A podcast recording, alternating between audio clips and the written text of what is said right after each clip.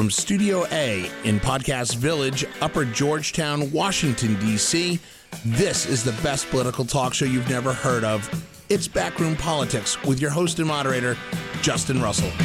Hey, out there in Radio Land, it is me. It is time for the best political talk show you've never heard of. Backroom Politics. We are here in Studio A in Podcast Village, as we said in the intro. Joining me in studio, he is the former Undersecretary of Commerce for International Trade. He is the one we know as the Honorable Alan Moore. Hello, Alan. Hello, Justin. Joining us from an undisclosed location in Bay State of Massachusetts, he is the journalist and author of such great books as American Politics on the Rocks. He's our masshole in residence. He is Rich Rubinio. Hello, Rich. Rich? Did we lose Rich? Rich, if you're mad because I called you a masshole, I refer to myself as a masshole. No, he I've called him that before. Anyways, technical difficulties. The great thing about doing a podcast like this. Hey, anyway, we've got a lot to talk about, but we want to start off with something that happened fairly recently. Happened this week, where we obviously, unless you've been living under a rock, you know that the country is facing a crisis involving opioid abuse and the deaths of overdoses of opioids. It has become a national crisis.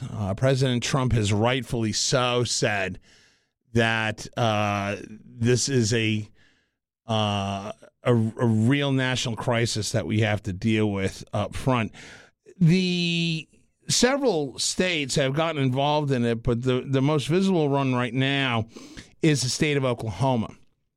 The state of Oklahoma sued Johnson & Johnson, which is a manufacturer of opioid medicine, which is similar to... can you hear me? Yeah, we can hear you, Rich. I'm back. Yeah, okay. Yeah, we got you. Which is... a manufacturer of opioids, amongst other things, a large multi-billion-dollar conglomerate. Oklahoma sued them. It is the first state to sue an opioid manufacturer and make it to trial. There are other pharmaceutical companies that are reaching deals before trial, but this is the first one. Johnson & Johnson wanted to go to trial. Bottom line. The judge ruled in favor of the state of Oklahoma, ruled against Johnson & Johnson. Johnson & Johnson will have to pay the state of Oklahoma $572 million in response to that, which will go into more than likely some sort of similar fund, I guess, Alan, than like the tobacco fund of days of yore. First of all, let's talk a little bit about the opioid crisis. Alan Moore, you know, a lot has been made of opioids and the overdose, and not just opioid. You know, we're talking crystal meth, we're talking heroin, you know, drugs that have seen a strong resurgence in the past few years. But the opioids are really taking hold.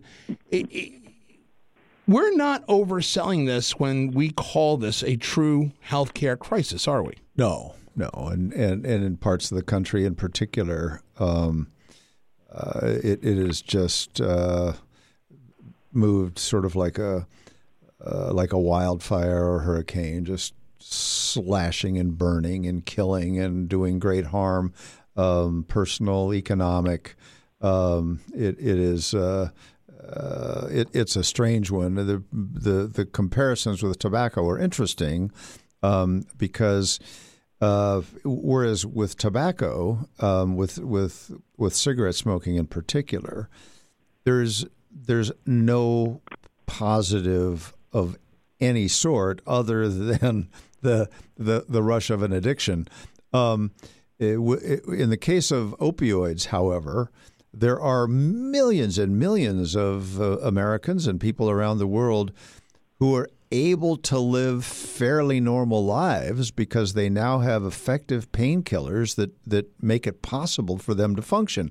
The problem, of course, is that there are millions and millions of others who have addictions, whose lives have been destroyed. The loss of life alone is staggering, and then the cost of treatment is incredible. Right. In the Oklahoma case, Oklahoma has sued a number of different companies, and it achieved out of court settlements with a couple of big companies in the last year. Purdue Pharma, to the tune of a couple hundred million.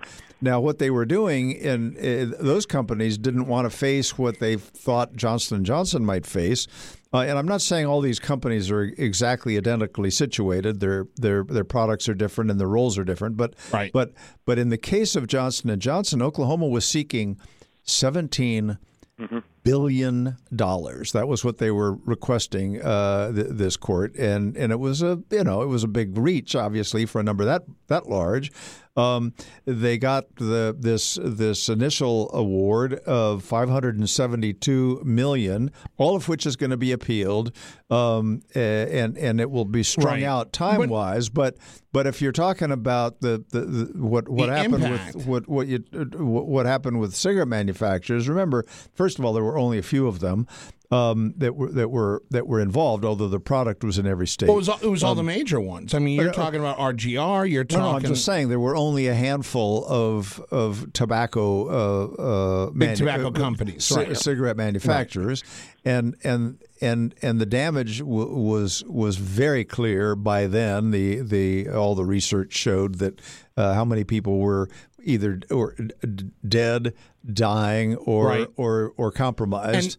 And so a major, massive deal was put together to give money to take in money from the tobacco companies and give it to the states. Rich, this is the funny thing about the opioid crisis, and we have to include also the illegal substances like fentanyl that comes in from China and the Far East. But just on the opioids itself and heroin, but opioids in particular in this discussion, the effect it's had on areas that we wouldn't expect. I go home to Mattapoisett, Massachusetts. I go to Cape Cod. I go to Martha's Vineyard. And I hear stories of overdoses and death and crime. I go to places like, suburban Columbus, Ohio, where you wouldn't expect these deaths and these crimes to be happening, and they're happening at a rampant number. Does the fact that this is affecting a completely different population set make it that much more important, or, I mean, is it important because of the areas that they're hitting? I don't know if it makes it necessarily more important. I think, though, it makes it more recognizable. And certainly, if somebody from Brentwood, California, if is dealing with this issue, there's probably going to be more media attention just because of the wealth, because they probably know more people than if this was going on in South Central LA. I mean, that's just the reality of the circumstance. Is it's getting more media attention because of where it is affecting. I'm sure there are many politicians, many businessmen who have kids or who know somebody, who have acquaintances. Certainly, I mean, almost everyone has some sort of an acquaintance that's been affected by this. I mean, we're at the point now where there are more heroin deaths than there are gun deaths. I mean, there are about 50,000 fatal overdoses, every year. So we're at that point, and I think that there is a lot of enmity, and people are looking to see who is responsible for this. And it's on the one hand, you can go after the drug dealer. The person that's selling the heroin, but on the other hand, you can go after the person who, the people in the suits and ties who are in charge of Johnson & Johnson, where this fentanyl is essentially coming from. And I think that it's interesting because, even Oklahoma, I think it was the state where no Democrat has gotten more support, has won one county since 2004. It's probably the most conservative state in the country. You have the Attorney General of Oklahoma, you know, a very conservative state, a very white state, a very Republican state, and the Attorney General is Republican, and they're looking into this and they're saying, you know, we want money because essentially of what's happening. It's very similar. I think the tobacco settlement actually is similar to this because in the case of the tobacco settlement, I mean, people are dying from lung cancer or other smoking-related illnesses, and it was widespread. It was white America, it was Latino America, it was Asian America, it was African-American America. And I think that it actually, in a sense, there was kind of a unity because everyone started to see cigarettes as something that was addictive. I remember in 1995, you had all the CEOs of the tobacco companies testifying under oath before the U.S. House of Representatives at the time, saying that tobacco is not addictive. Well, Rich, let me go to Alan though. Alan, I mean, if you look at the case in Oklahoma, Rich had mentioned the Attorney General down there. Who is a Republican, who I know named Mike Hunter. Mike comes up and says, look, there's got to be accountability. I mean, this is a pro-business type of guy, Alan, that comes back and says, opioids have killed 4,600 people in my state. We're continuing to spend state resources and local resources to respond to these cases. The corporations that manufacture these have to be held accountable. Here's the thing, are we playing with a slippery slope here? I mean, as far as, and again, I'm not taking a position on this. It's a question that I've been asked. Is the slippery slope that we are playing with there's got to be some responsibility to the manufacturer and we put all the burden on the manufacturer? Or is there some sort of personal responsibility inherent to this that realizes that this is not only illegal, but bad and could kill me, but yet I still do it? It's an addiction. I get it. But there's also some personal responsibility involved. Is this a dangerous area we're playing in? I mean, it is. When you say dangerous, you're wondering if it's dangerous for the way America functions, the economy. Well, let me put it into that real quick. I mean, if you look at it, what if the opioids that we talk about OxyContin, we talk about other prescription, and these are prescription drugs and were designed as prescription drugs to deal with pain, nerve blockers, etc. They were researched, they were developed, and they were put on the market. Does this lawsuit and the similar lawsuits cause Big Pharma to say, what's the incentive for us to put this drug and do research on these drugs to put them out there, only that if somebody decides to turn it into a street narcotic, we could get sued? Well, I don't think anybody expected when these drugs were in development 20, 30 years ago that they were going to be part of this incredible crisis.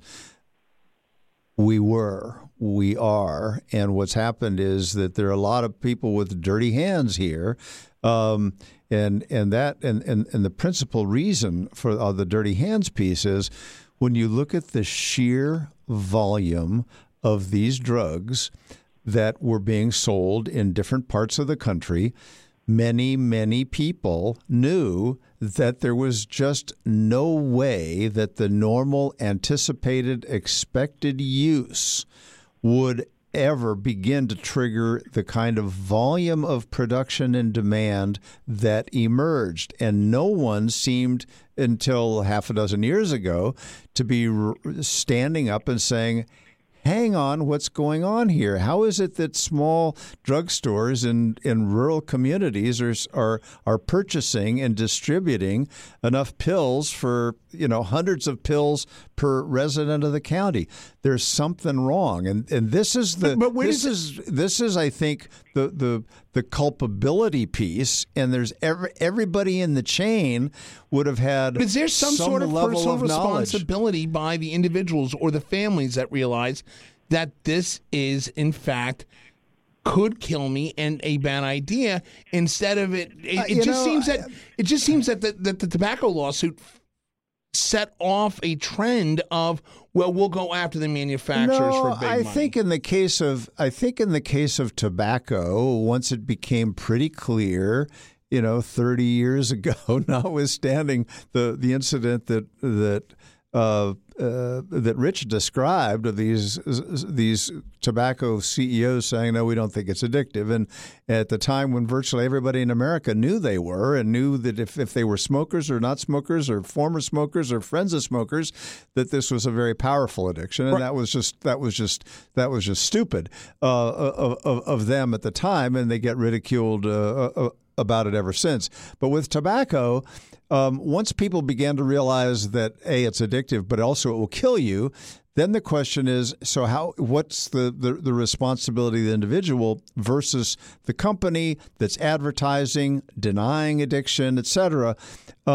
It was a different circumstance than people in this country who most of whom initially came to one of these drugs because of pain, because of a need. It was a genuine prescription.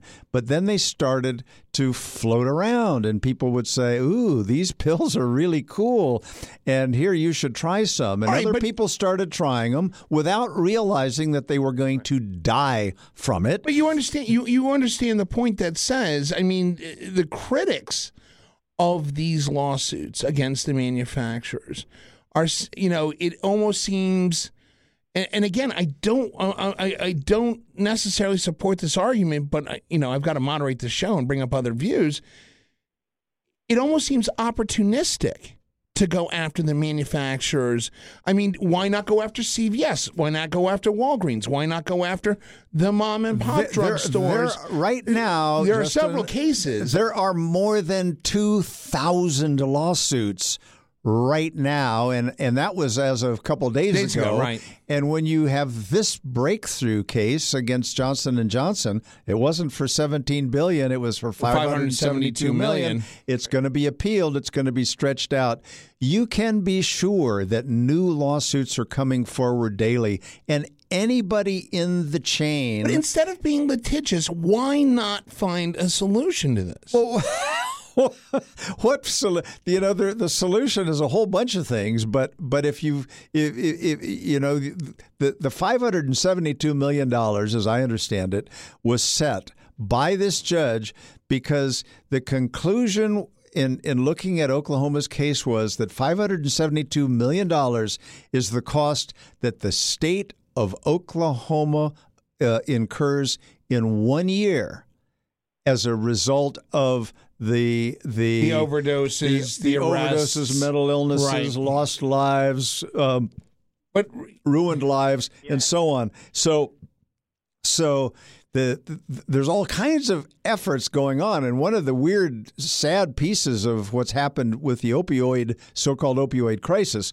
And remember, these drugs have some opium-based ingredients, right? That and one of Johnson and Johnson's major roles was to be a supplier of the ingredients that went into the oxycodones, OxyContins, and others. Right. So I think they also had a product, and they also had several products. They also have a fentanyl patch. Fentanyl is coming in from China in hidden packages, and it's a killer drug. But it also has major useful applications for people. You have to go after anybody and everybody. But if you're the state of Oklahoma or any other state in the country, you're saying our Medicaid system, our hospitals, our police are faced with the aftermath of all the death, dying, destruction, and we want people to pay, even as we're trying to change behavior. Some of the change, of course, is we've tightened up the opioids and we've increased the demand for heroin. Rich Rubinio, we've got about 2 minutes left.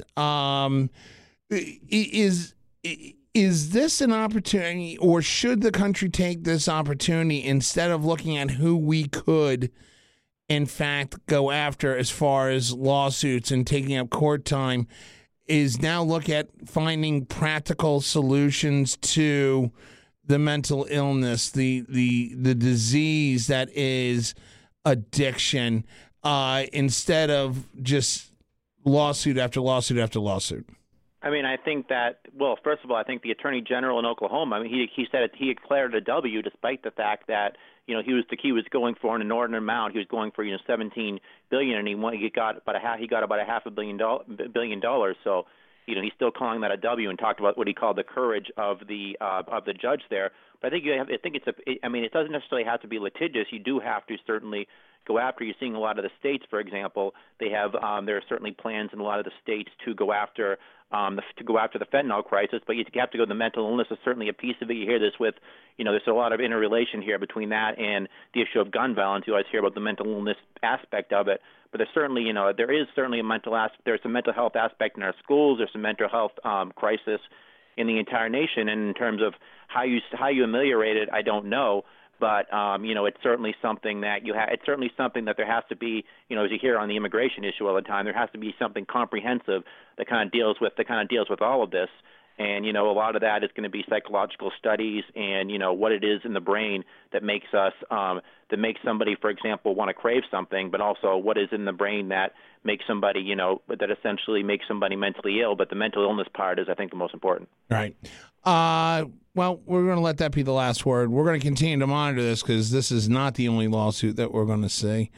And this is definitely a national healthcare crisis. It's something that that affects a lot of people, and affects a lot of people that we know. We're going to take a quick break. When we come back, well, it wouldn't be a week of Backroom Politics unless we talk 2020 politics. And we're going to talk about that when we come back. This is Backroom Politics from Studio A in Podcast Village. We'll be back in 2 minutes. Stay with us.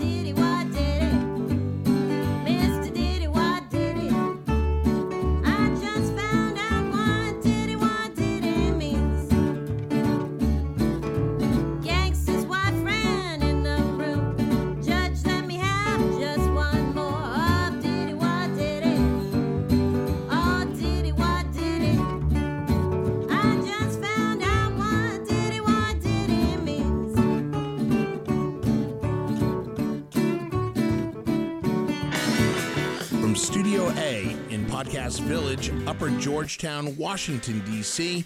This is the best political talk show you've never heard of. It's Backroom Politics with your host and moderator, Justin Russell.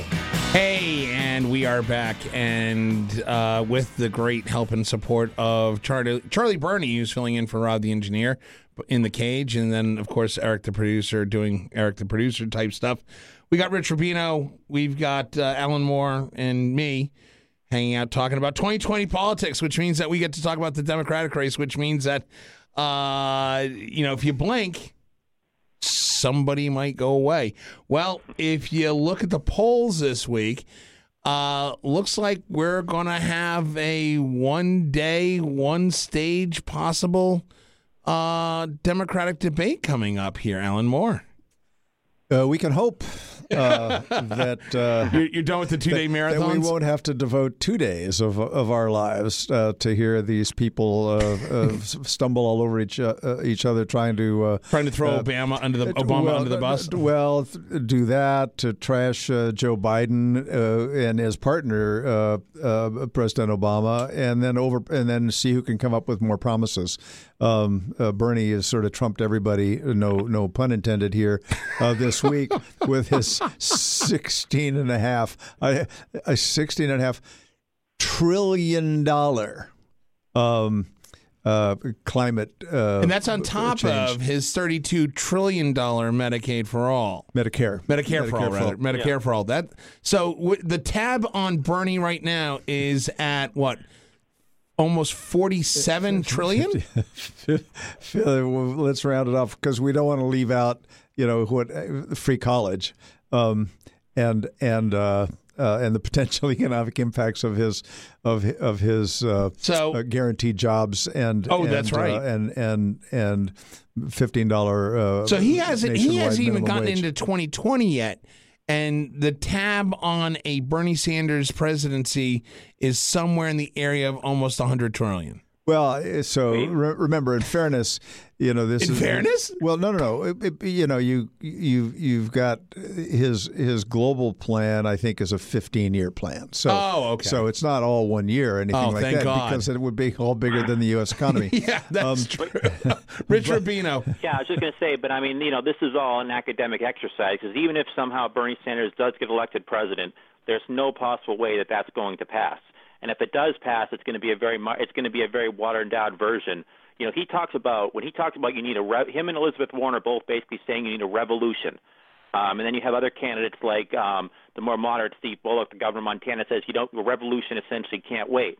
If you propose things that are this massive, let's say Bernie Sanders does get elected. I mean, well, for example, first of all, if the Republicans maintain control of the United States Senate, it's going nowhere anyways, and there's no Republican that would compromise.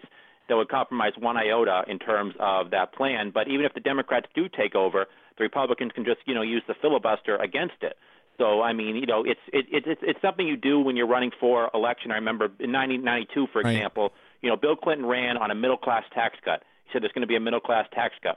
Once he got elected, he saw the deficit numbers. They were bigger than he expected, and he immediately reneged on that. Right. So, I mean, this is just – it's essentially – it's very easy to make these huge plans, but obviously we're not electing an autocrat. We're electing the leader of the second most powerful branch in the government, right. So there's none of this is going to happen. So here's the thing is – Oh, you cynic. Yeah, exactly. Here's the thing is, depending on what poll, right now it seems that we're going to have – 10 Democrats on one stage when they get to Houston here in the next month. Although Bernie Sanders is technically an independent. Really? Are we going to get that anal retentive? Are we, Rich? Yeah. I will put you in the corner. I swear Rich to God. Rich is right. It's true. No. Wait a minute. He is declared as a Democratic candidate, which makes him a Democrat. He's not a Democrat.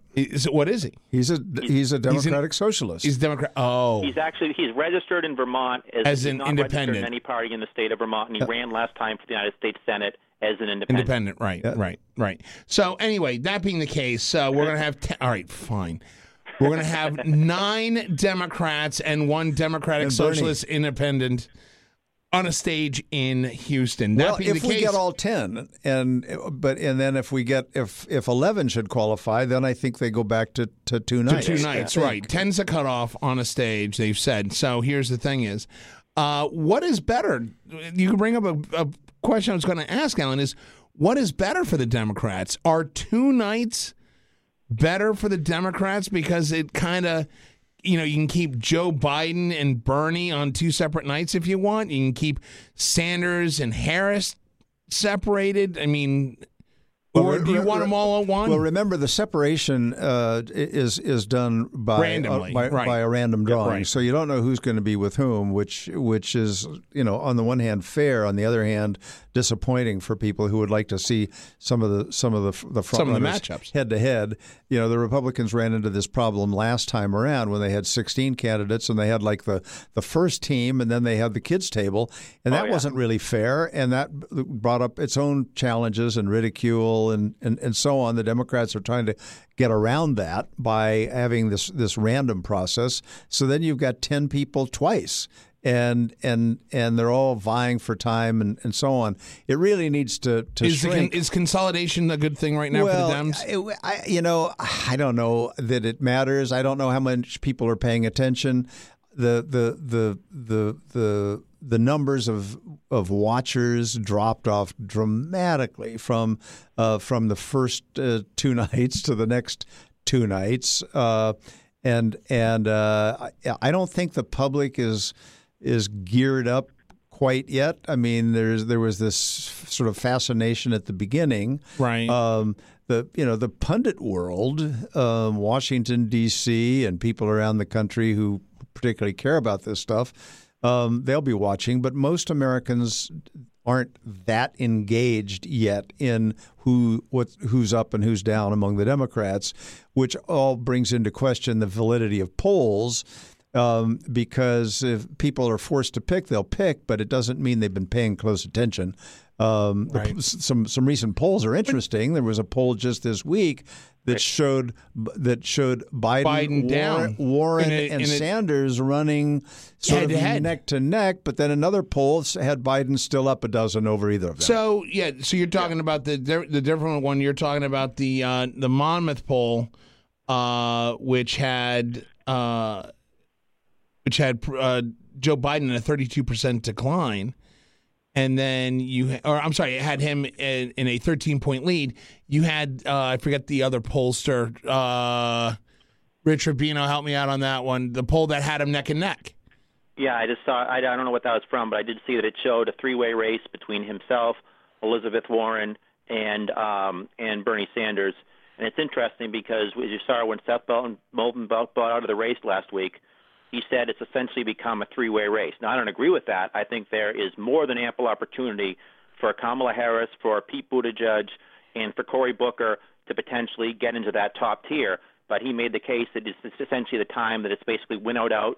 But it really hasn't, because go back to, for example, in 2003. I mean, I remember a time when Joe Lieberman, because of his name recognition, being Al Gore's vice presidential nominee, was leading. He was the front runner. I don't think that anybody actually thought he had a chance in the actual election once people realized he was more conservative than they are. I think in Joe Biden's case, part of the reason that he's slipping is because people aren't necessarily looking at him in terms of ideology. They're looking at, they're hearing the coverage, and they'll talk about the gaffes, and they're saying, is he too old? And that's something that potentially could benefit, Elizabeth Warren, could benefit Bernie Sanders. But the issue when you have Sanders and Warren there, both going after essentially the same constituency, the progressive base of the Democratic Party, that benefits Joe Biden, because Joe Biden right now in the top tier of the candidates is the only center-left Democrat. You haven't seen any of these other candidates. You haven't seen any of the others. You start John Hickenlooper, the former governor of Colorado, who is running as a centrist. He didn't get anywhere with it. He's out. Steve Bullock, the governor of Montana, got in a debate, did relatively well, but has gotten very little media attention since, and is not at that 2% precipice. And now they're all over Montana. They're saying, "Please run." Rich, at the same time, you're also saying, somebody a one-tune wonder like Jay Inslee, who pretty much rolled dice to get the climate change and global warming out there. Now, was he effective in getting that up on the platform? Absolutely. Was he going to sustain that through November 2020? No chance. Well, it's the same thing with. Yeah, I was going to say it's the same thing with Yang. I mean, he's brought in the issue of there being some sort of a universal income, which is an issue that nobody was talking about at that level. But he's brought in not only that, but he's also brought in the issue of automation. He's saying, will there be riots if people aren't getting these jobs? I'm not taking a position there. I'm saying that he has now made that an issue. So he's done his job, because now every other candidate has to be on record explaining explaining what they're going to do about automation and everything else. Right. So, Alan Moore, here's what's surprising to me. I'm looking at two names that have dropped so far that we knew they would, but it's almost The two names I'm thinking of are Eric Swalwell and Seth Moulton, particularly with Seth Moulton, who's more of a moderate. You're talking about a guy who did four tours as a veteran in Iraq, a fairly moderate Democrat from a Northeast state. Are we starting to see the signal that moderate Democrats aren't going to be the future of the party going forward? Well, I don't know. They're clearly they don't have the energy behind them, and to the extent that there's energy, it's all still focused on Biden. He occupies that space, and the other folks couldn't get traction. Andrew Yang, interestingly, is as Rich pointed out, has got this guaranteed income idea, which is intriguing, and he's kind of intriguing, and he's got money, and he's going to be on the stage. He's somebody who's actually developed enough traction to get on the stage. Does Yang surprise you more so than the other billionaire in the race? I just lost his name. Steyer, the Trump impeach guy. You know, he was such a one-note guy and was also. But Steyer self-funding. Yep. I mean, yeah, but he's also been out there begging people to give $1 so he can get onto the stage, and he's failed in that.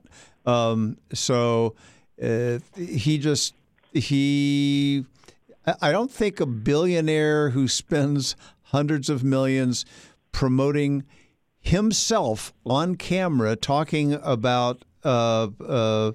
Did you just call him the Democratic Trump? No. I didn't call him the Democratic Trump, but he's a billionaire who's put himself front and center on the impeach the president issue, which causes people to say, yeah, right on, but I don't want you to be my president. You're a billionaire who's spending all this money to put your face on television. Yeah, I mean, gotta say something. Go ahead, Rich. The question about moderates. What we're seeing right now between Joe Biden, Elizabeth Warren, and Bernie Sanders is the exact same equation. I mean, look at this. What happened in 1972? You had Eugene McCarthy, who had run in 1968, the anti-war candidate. He ran again in 1972, but this time around he wasn't the only anti-war candidate, so there was all spread around. The party had essentially come to him. So then you also had, I guess this would be the George McGovern of the race. You could say somebody like Elizabeth Warren, someone who came in as a long shot but has the same ideology, but a lot of McCarthy's people went to McGovern. So now this time around you're seeing a lot of Sanders people going toward Elizabeth Warren. In 1972, you also had Hubert Humphrey, the establishment candidate who had lost the last race, former vice president. Hubert Humphrey in this race, I think, is the Joe Biden of this race, kind of the establishment candidate who's trying to move as far left as he can without alienating people. And then you have two others. You have New York City mayor. Last time in 1972, you had Lindsay running, and Lindsay got nowhere. This time around, you have Bill de Blasio, New York City mayor, running, and he's going nowhere. And then in 1972 also, you had Patsy Mink, a congresswoman from Hawaii, who was running on an anti-Vietnam War peace platform. This time around, you have Tulsi Gabbard, a congresswoman from Hawaii, who's running as a peace candidate. It's really eerie similitudes I see here. Well, I could definitely see that. We've got 3 minutes left in the show that I want to touch on real quick. Bottom line here, are we going to start seeing separation after Houston, Alan Moore? I think we're already seeing separation. You think so? You think these top four that we're seeing in the polls are going to stay the top four? Well, yeah. And remember, even this poll that showed them equal, they were, that is, Biden, Sanders, and Warren were around 20, 21, 22, and then you drop all the way to 8 to get to Kamala Harris. And then you go below that to get to the rest of them. You've still got Amy Klobuchar in the mix. You got Yang, you got Booker, and Wayne Mansom.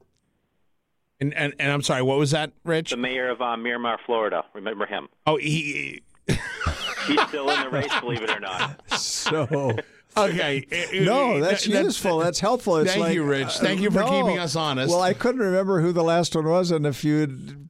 If I had seen that written down, I might not have gotten it. The question is, if he drops out, where will his supporter go? Right. I mean, it's